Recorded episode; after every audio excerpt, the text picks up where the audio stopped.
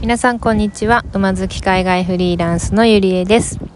この番組では私の3つのテーマである馬海外フリーランスについてお話をしていきます。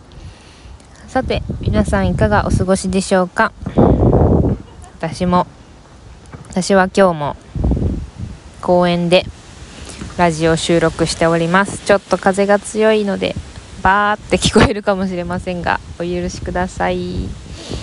で、えっと、今日はですね、えー、フリーランスのお仕事についてお話をしたいと思います。その中でも翻訳ですね。うん。翻訳。皆さん翻訳とか通訳ってどういうこうイメージをしますかね？私は一応どちらのお仕事もしたことがありましてまあ実績というのは少しですけれどもあるんですね。なんですけどこうやったやる前そのお仕事をやる前とやった後のイメージギャップがかなりあります。それについてちょっとお話をしたいと思います。でまあまず通訳翻訳をする前ですね。どんなイメージを持っていたかと言いますともう英語力がめちゃくちゃ高くないとできないって思ってました。うん。やっぱ通訳とか翻訳ってもう両言語英語と日本語をもう操るわけじゃないですか。の日本語から英語にしたり英語から日本語にしたり。いろんなねこうあらゆることに関して英語の知識がないとこう無理なお仕事なんだろうなっていうのを感じていました。ま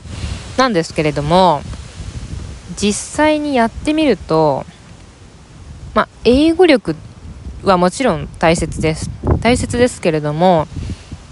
私が見えていなかった部分ですごく大切な部分があってそれはですね専門性です。専門性。そう。英語力がねいくら高くても多分専門性そのなんだろう話してる分野の専門性がないと通訳翻訳特にその一瞬の判断が必要な通訳に関してはその専門知識がどれだけ入っているかによって通訳のその質っていうのが変わるんだなっていうのをねすごく感じます。うん。まあいくつかきっかけはあるんですけれども、まあ、最近のきっかけで言うとまあお仕事ではないんですけれどもちょっとこのあのー、友人の一人からちょっとお願いされたことがあったんです。このあの競馬のインタビュー映像があるんだけどこれちょっと分かんないとこあるからちょっと時間ある時にの内容を教えてくれないみたいな感じでのメッセージをもらってまあその方に本当になんかいろいろお世話になってたのであぜひぜひみたいな感じで軽く受けたんですよ。そう。でまあ私そのねえっ、ー、とインタビュー記事インタビューの映像って言いましたけどもあのー、競馬のジョッキーのインタビューだったんです。でまあ馬だしなと思いつつでも私競馬ね全然わかんないんですよ。なんかまあ、ね、いろいろコースあるのも知ってますしなんか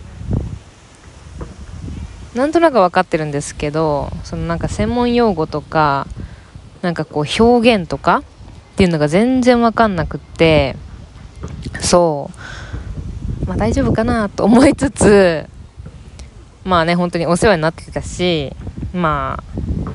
やろうと思ったんですけども取り掛かるとね大変でしたね。なんか言いたいことはわかるんですけどのインタビューの方がね。なんですけど結局そのなんかどういう何だったんだろうなこうそのインタビューを受けた経緯もわからないし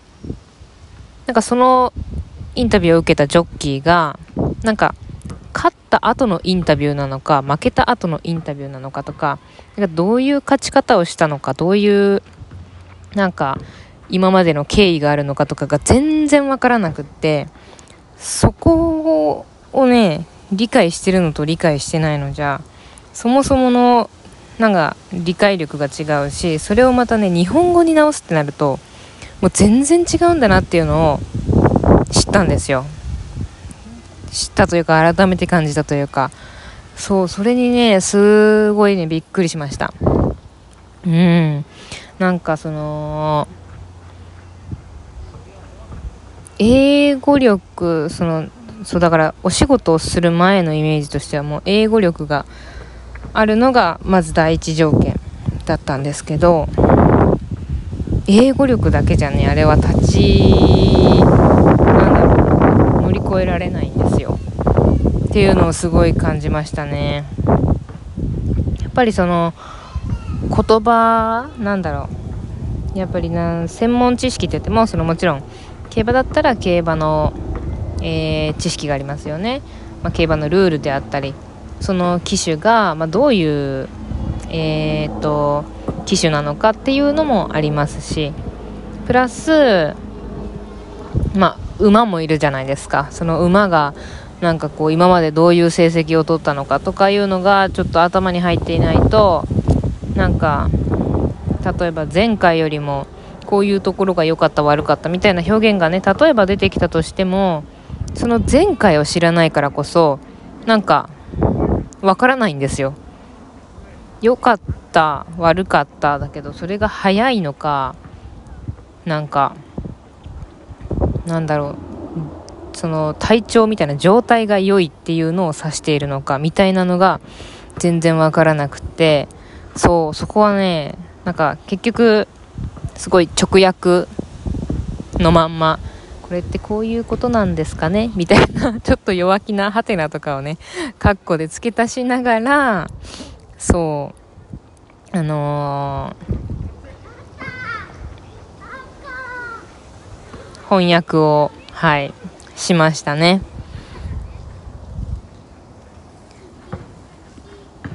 はい、まあこんな感じで翻訳と通訳結構ね、やる前とやった後の印象が全然違ったので、そう、結構、あのー、なんだろうな。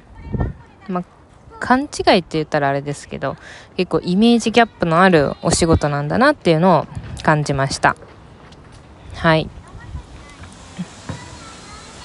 なんか英語を私もねその翻訳とか通訳を今後やっていくにあたってなんか